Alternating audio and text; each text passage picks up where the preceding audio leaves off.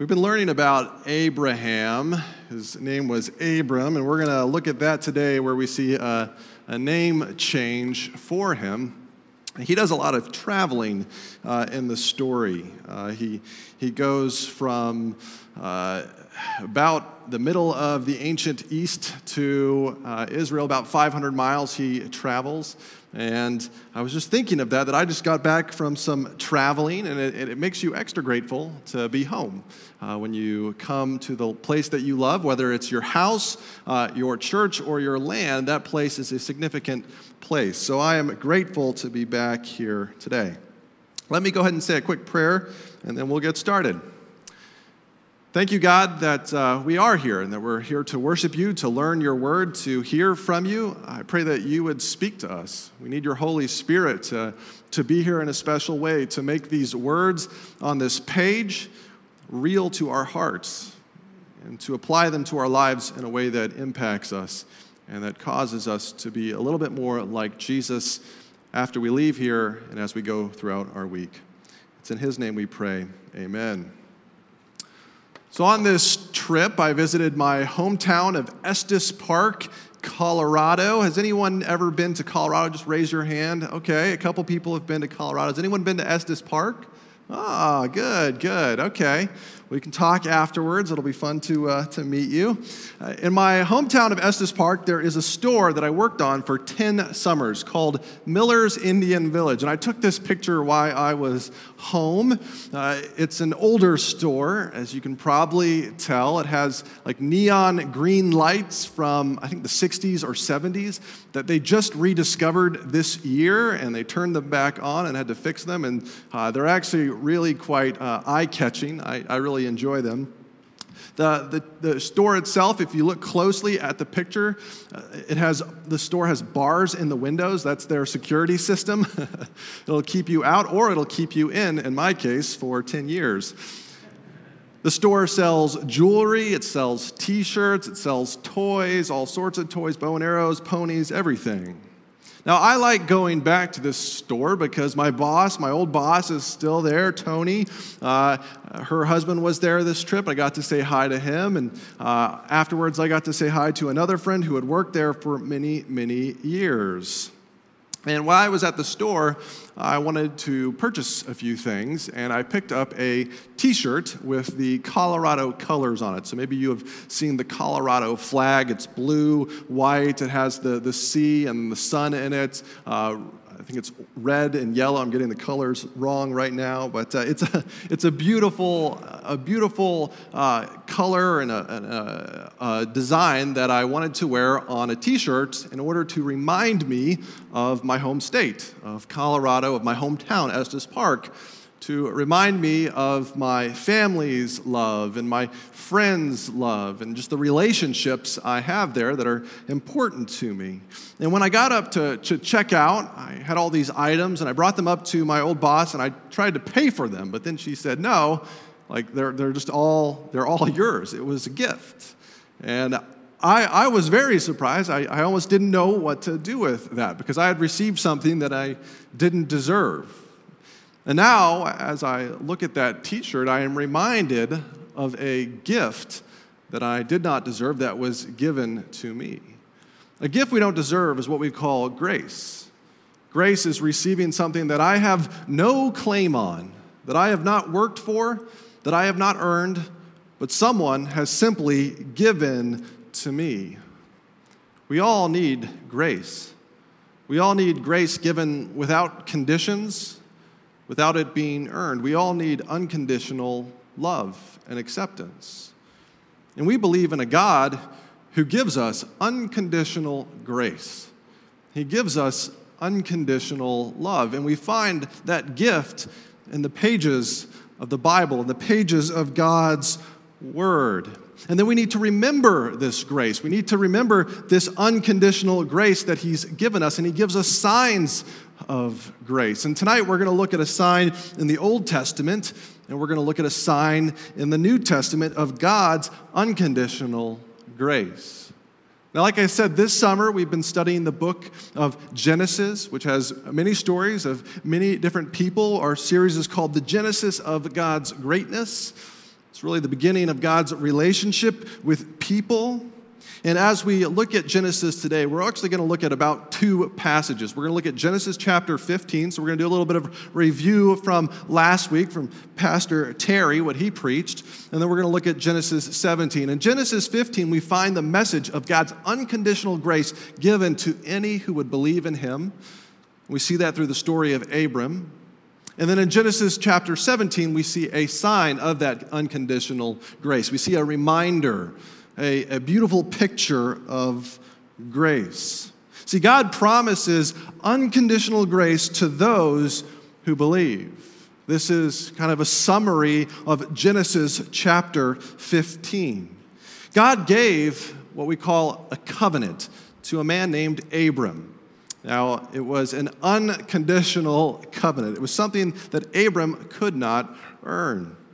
Now, Terry joked to you last week that I am fresh out of seminary. It's been about three years now that I'm out of seminary, but I could probably talk for covenants for about 15 minutes.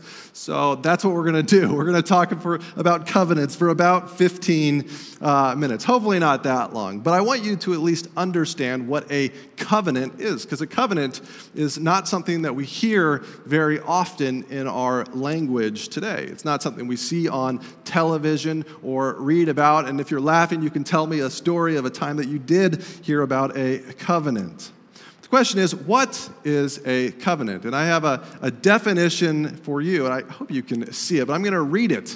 And it's kind of a complicated definition. This is a, a, a deep, kind of theological, seminary, academic level definition. So just stick with me, and I'll try to explain it the best I can. A covenant is this it's an elected, family like relationship of obligation under divine sanction. Now we're going to all say that together five times as fast as we can.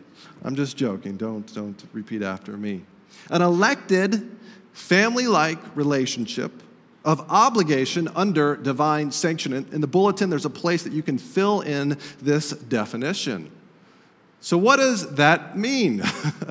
Elected. Let's start there. That really means chosen. It means that they have decided, the two parties have decided to make this relationship, to make an agreement. In other words, it's not natural. It's not something you're born into. It's not uh, like a family relationship. I have three older brothers and an older sister. We have a relationship. We make agreements that are true to kind of who we are as a family. This is different than that. This is two parties that aren't related, that don't have kind of the same DNA coming together and making a formal relationship. So, someone uh, from uh, either a different country or, or someone you're not related to.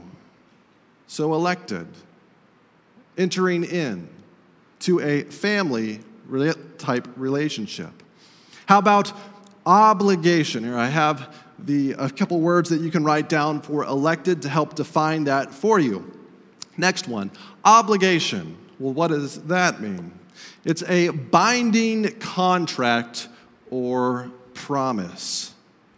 So many of you know what it's like to get into a binding relationship or contract or a promise. Maybe when you purchased your home, you signed a mortgage agreement, and now every month you are bound to pay your mortgage payments. My wife and I have that experience. I, I know some people in here recently purchased a house. Congratulations. Uh, but now you have a contract that you have to meet. Maybe some of you have purchased a car recently. Well, that's a, a contract that you enter into if you purchased it on a loan and you have to pay that loan. Maybe some of you do consulting or uh, writing professionally, and you enter into a publisher's contract or some sort of contract with a company to provide a service. Obligation simply means binding contracts or promise. So, this is a, a binding contract or promise that we enter into that isn't natural to you. It's not natural to me. It's not something that we would normally get into unless we decide to get into it, to pursue it, to make this agreement. But what about the last part of the definition? It says, an elected family like relationship of obligation under divine sanction Divine sanction, it means that God oversees the agreement. God oversees the agreement. God is a part of the contract, God is a part of the process. Now, at the end of June, right before vacation, I had the joy and the honor of officiating a wedding ceremony for a couple. I don't know if they're still on their honeymoon, but I hope they'll be back next week uh, for Charlie and Becca. And one of the elements of the ceremony that I like to do with a couple, and I try to explain to them beforehand, is a declaration of intent. So the, the, the bride walks down, she is given away by her father. I let everyone sit, I you know, introduce the wedding, and then I have them declare what their intention is today. And sometimes this declaration of intent is actually confused with the wedding vows, but they're different because the couple is still facing me. And I ask them a question. We, we kind of decide beforehand what the declaration is, and they say, Yes, I agree to that, or Yes, we will. And pretty much what the declaration is, is they're speaking to God.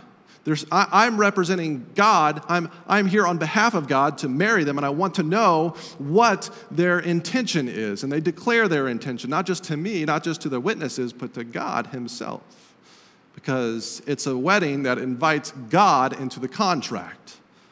It's a covenant wedding, it's a covenant marriage where God is there to make sure that it succeeds. He's a part of the process. So, what is a covenant? It's an elected family like relationship of obligation under divine sanction.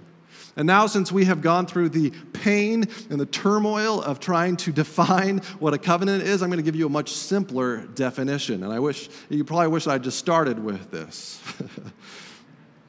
a covenant is a promise where God is involved. A covenant is a promise where God is involved. So if someone ever asks you on the street, what is a covenant? You can tell them a promise. It's a promise where God is involved. Now, the Cornerstone Congregational Church leadership team, we call it the church plant ministry team for now until we become our own institution, then we're going to have elders. Uh, our Cornerstone leadership team put together a covenant, a membership covenant, so that when we do become our own institution, we can get members. But those members have to agree to a covenant. In other words, they're covenanting together, they're promising to each other how they're going to live, how they're going to be a part of this congregation, how they're going to be a part of Cornerstone. And it includes things like submitting to the leadership, like giving of your time, giving of your money, coming faithfully to church, uh, submitting to our bylaws. Things like that that are important for coming together as a community and working together on a shared mission to reach the lost and to worship God here in Westford. This covenant is made not just with a whole bunch of people, but with a whole bunch of people and God. And so that's a way that we're going to take something that is ancient and that is old and put it into practice here at Cornerstone Congregational Church. It's going to be an exciting time when we get to that stage. But in Genesis chapter 15, God gives a covenant, a unconditional promise to Abram. And what is it? Well, it actually begins in Genesis chapter 12. God promises Abram a place, a people, and a presence. This is also in your bulletin, so you can write these three P's down to help you remember what God promises to a man named Abram. In Genesis chapter 12, verses 1 through 3, God promises these three things. I'm going to put the verse up on the screen uh, so that you can see it. I'm just going to read and kind of point out the places in this verse where God promises these three things. The Lord had said to Abram, Go from your country, your people, and your father's household to the land I will show you. Well, what is God promising there? He's promising a place to Abram. He's promising a geographic place where he can live and raise his family and his descendants can live. And that's the ancient land of Canaan, which turns into the modern day land of Israel. Number two, uh, verse two, it says, I will make you into a great nation. And then if you skip to the end, it says, And all peoples on earth will be blessed through you. What is God promising here? He is promising a people. He's promising a great multitude of people, people from every tribe and every tongue and every nation, not just Jews, but also Gentiles, which is non Jewish people. In other words, anyone can be a part of Abram's spiritual descendants. And we'll find out how you become a spiritual descendant of Abram or Abraham later in the message. And finally, it says, And I will bless you, and I will make your name great, and you will be a blessing. I will bless those who bless you, and whoever curses you, I will curse. God is referring to a relationship between Himself. I will do this, and I will do it on your behalf. What is God promising? He's promising a presence. That God Himself is going to be with Abraham and those that trust Him. Eventually, here today with us. That God, the same God that knew Abraham and Abraham worshiped, is here today. That His presence comes. Now, Genesis chapter 12, it lays a foundation for the covenant. So, this is kind of the beginning of the promise. And in Genesis chapter 15, God seals the deal. He kind of he says, "Okay, I'm going to ratify this covenant. I'm going to make it official." But he does this asking only one thing of Abram. See, this is an unconditional covenant. It's not something that he has to earn, something that he has to perform in order to achieve. But God does ask one thing. He wants to see Abraham believe in him, he wants to see faith. Genesis chapter 15, verse 6 says, Abram believed the Lord and he credited it to, to him as righteousness. This is our foundation verse. This is good news. This is what we call gospel that if you believe in God, God grants you his own holiness. He makes you righteous. He makes you pure, even though we live in a sin and stained, broken world, that you become different spiritually through God. See, righteousness is an undeserved gift that God gives us through faith. He calls us out of our sin and says, Here, have my holiness. All I ask is trust me, believe me, follow me, know me as I know you.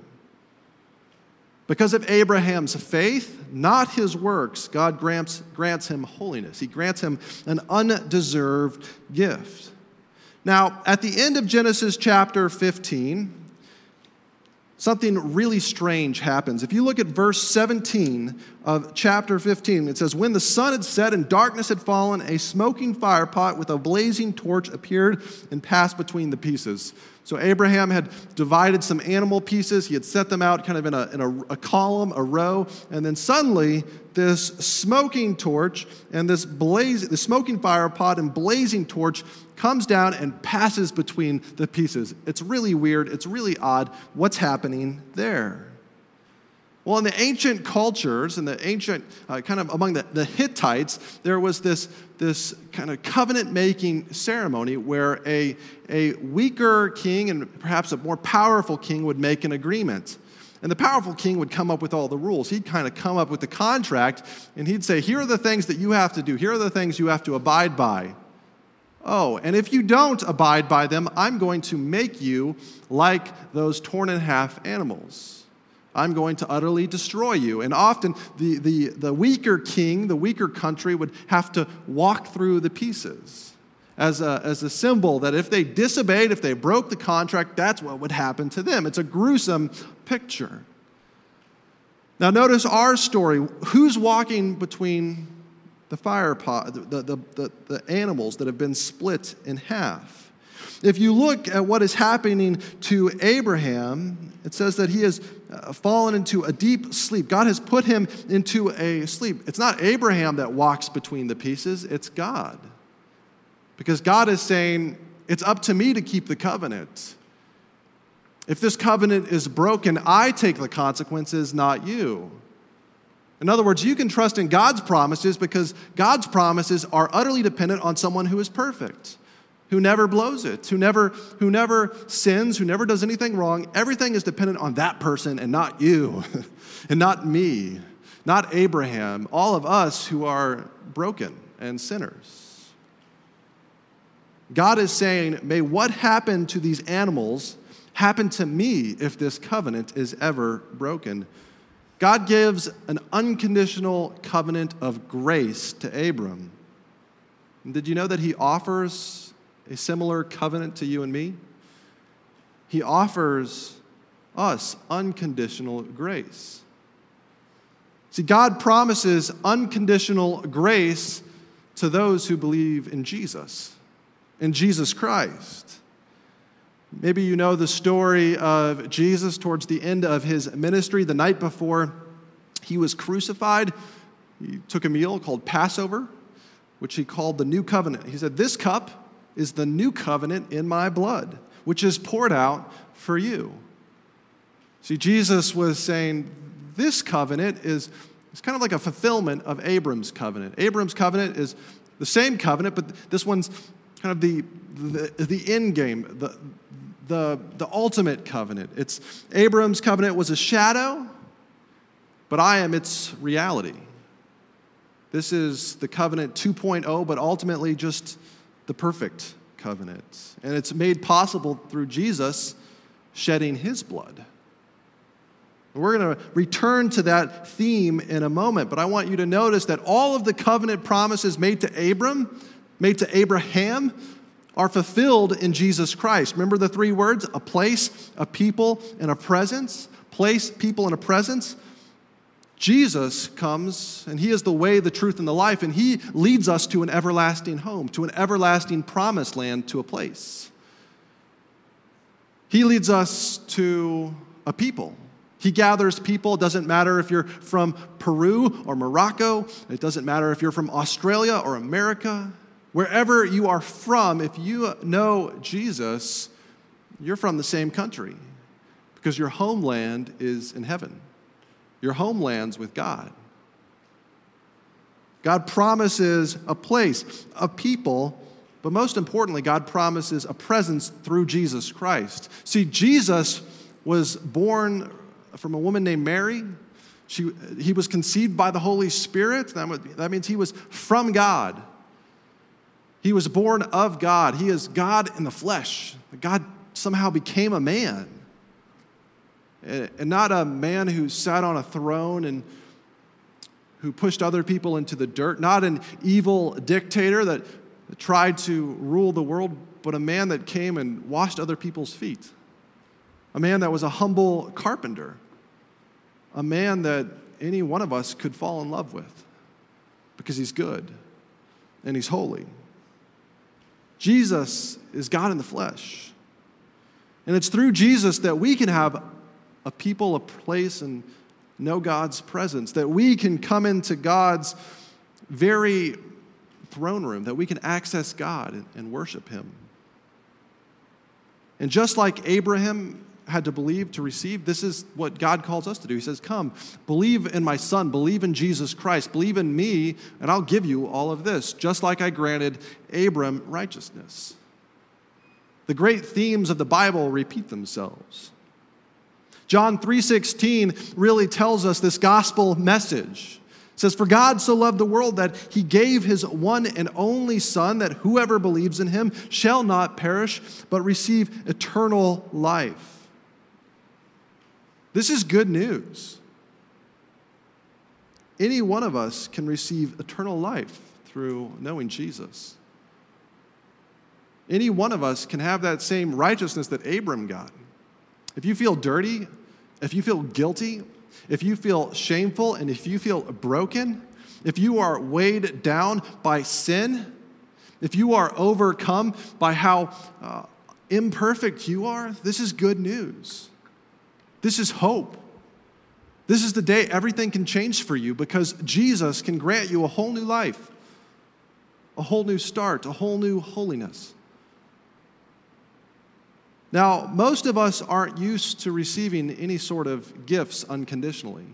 Maybe at Christmas or some other holiday, you receive gifts from your family members, but even then, you kind of expect it and you're good throughout the year. That's what Santa Claus tells us that if you're good, you'll get gifts right? And so you act good and you, you hope to get your gifts, or you give a list and you kind of expect to get those things. But what God gave to Abraham was completely undeserved. And what God gives to us through Jesus Christ is completely undeserved.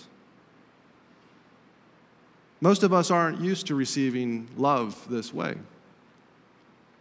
In the summer of 2013, I went on another vacation, and uh, I went to Croatia. Maybe some of you have been to, if you can raise your hand if you've been to Croatia. All right, no one's been to Croatia, so I will try to describe it to you. It is beautiful. It's lush and green, and on the coast, it is like a desert region. region. It's, uh, it's a wonderful place, lots of interesting foods, lots of interesting things to see. And one of the interesting things to see is in the capital of Croatia called Zagreb. And there's this museum. It was the first of its kind, but it is a museum of broken relationships. It's called a Museum of Broken Relationships. See, this place is where hurting people who had received broken love came and put items, put trinkets, wrote a little description of each to remember those people that had once loved them and didn't love them anymore.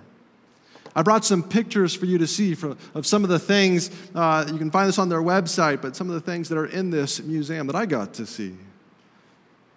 The Museum of Broken Relationships, there is a damaged garden dwarf, we would call it a gnome, and it was thrown at a lover's windshield as they were driving away.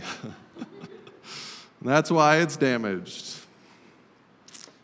At the museum, there is a small box made of matches that a groom gave to his bride on their wedding day and it had a very emotional, kind thing written, I believe, in it or something around it. And then 18 years later, he left for another woman. And so she put this in the museum as a way to remember that pain and that divorce. Thirdly, there is a shiny new axe. And before you get worried, Uh, this axe is used to splinter the furniture of an ex lover one item per day. So, pretty intense. These are all signs of broken relationships, of broken love. We believe in a God who never breaks love, who never breaks his own grace who said, I'll take the punishment before I'll let my promise be broken. There is not a museum in the world that could hold the, the, the, beauty and the grace of God's love. All the trinkets in this museum, they're signs of what we call conditional grace. And that people loved each other for a time, and then it was taken away we need a different reminder. We need a different sign. And as we turn to Genesis chapter 17, we're going to see a sign of that unconditional grace, that unconditional love that God gave Abram. And it's going to point us forward to the New Testament to another sign that God gives you and me. See, God gives a sign of unconditional grace to every believer. The covenant sign given to Abram was circumcision covenant sign given to Abram was circumcision. Circumcision is the cutting off of the male foreskin. And God gives this, this to Abram, to Abraham, as we're about to see, as a sign to mark him as his own people, that Abraham belongs to God. Now, circumcision in many ancient cultures uh, was given to boys young men around the age of 13. And it was initiation rite. I believe this is still true in some Arab countries that, uh, that you have to go through circumcision at an older age in order to prove that you're a man, to, or in order to prove that you're strong and that you can get married and, and reproduce. That's pretty scary.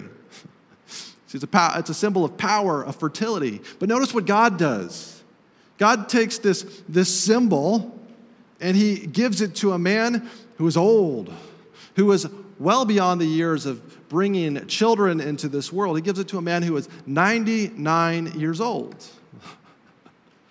Even on his best day, would have trouble bringing a son into this world. And Sarah, his wife, is 90 years old. They can't reproduce, they can't have children. Their days of fertility are gone. But God gives Abram a sign of, of youth, of, of life, because God is going to give him a baby. God is going to give him a son named Isaac, and it's going to be from him and from his wife, not any other plan. It's going to be beautiful, it's going to be amazing. Genesis verse 15, chapter 17 says this and says, uh, No longer will you be called Abram. Your name will be Abraham, for I will make you a father of many nations. So if you look at the original language, the name Abraham sounds like father of a multitude father of a multitude. See, God is illustrating a point with Abraham's name. He's saying, You're going to be great, and you're going to have great descendants. You're going to have many descendants, and it's all going to be a gift from me. I'm the one who changes your name, I'm the one who gives you a son. God, the God of the Old Testament, is a God who can bring life out of death. In other words, there, there was, they had no power to bring life into this world, but God takes them and says, I'm going to make a, a great nation out of you so that you will always know that it is me and no one else. The sign of circumcision is a deeply personal reminder that God does it all. It's a sign of grace. You and I also need reminders of God's grace. We need signs in our life that God has done it all for us.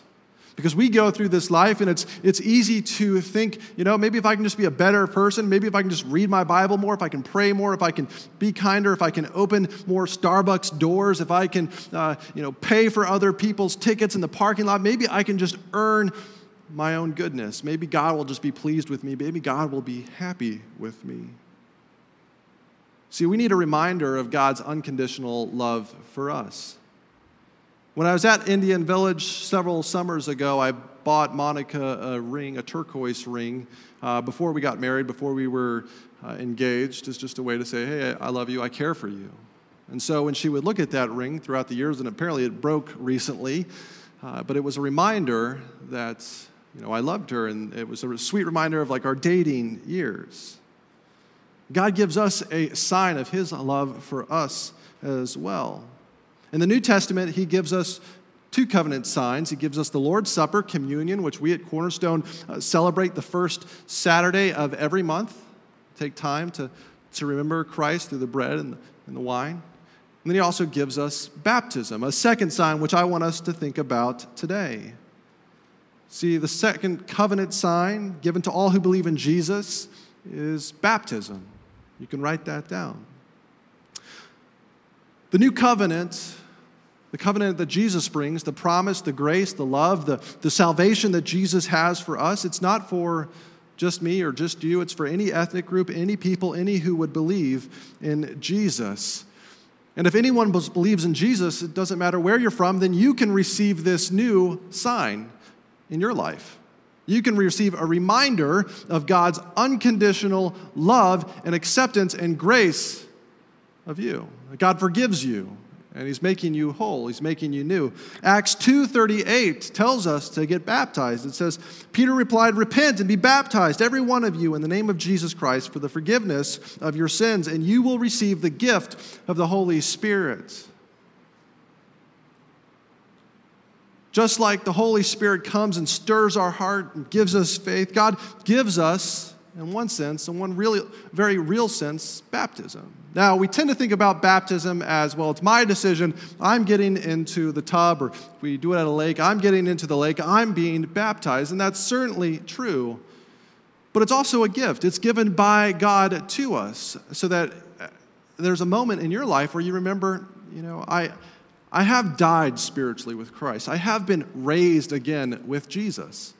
That's what baptism symbolizes going under the water, coming back up. I died with Jesus, I live with Jesus. And this is a gift we receive from God. It's a reminder of His unconditional love for us, His unconditional grace. God gives you baptism. Have you received this gift? Have you received this sign in your life? Every one of us who trusts in Jesus should get baptized at some point when you can understand who Jesus is and the, the message that he, that he taught. If you haven't yet been baptized, I want to repeat our, our kind of special moment in the service. There's a, there's a baptism class after the service, and I would love to teach you about baptism. And just because you come to the class doesn't mean you're signing up to get baptized. It just means, hey, I'm interested in learning more. It's completely safe to come. But I encourage you to come, check it out. The covenant sign given to Abraham was circumcision, and the one given to us is baptism. God gives this sign of his unconditional grace, his unconditional love, as a reminder, a reminder that we're home in him, that we're, that we're loved. Now, God gives us these reminders, these signs, not to just make us feel good, not to just make us feel better, but actually to change us, to transform us. See, unconditional grace marks and transforms every believer. I'm going to say that one more time because this is really the big idea of our message. Unconditional grace marks and transforms every believer. Genesis chapter 17, verses 1 and 2 tell us a little bit more about this sign of circumcision and, and how these two things connect. When Abram was 99 years old, the Lord appeared to him and said, I am God Almighty. Walk before me faithfully and be blameless. Then I will make my covenant between me and you and will greatly increase your numbers. God says, Walk before me faithfully. Be blameless. That's a command. Be perfect. Be innocent. Be complete, Abraham. Don't blow it, Abraham. Don't disobey me because if you do, you'll lose it. Well, wait a second. Didn't God just give Abraham this unconditional promise of grace, of acceptance? God is seeming to tell Abram, now we can call him Abraham, that if you disobey, you won't receive the promised blessing. So, how does chapter 15 and chapter 17 fit together? Is God replacing a, an unconditional message of grace with a new conditional message of, of works that you have to uh, you know, do all these things in order to earn God's pleasure, in order to earn God's love? No. Just like Genesis chapter 12 pointed towards Genesis 15 and then Genesis 17, Genesis chapter 17 is pointing to something much further down the line. God is pointing to a much deeper truth. God is pointing to the gospel. Gospel means good news. You should all know gospel means good news after today. See, God says, be blameless or be perfect, be faultless, be without defect. And who is like this? No one. No one's perfect, no one's spotless.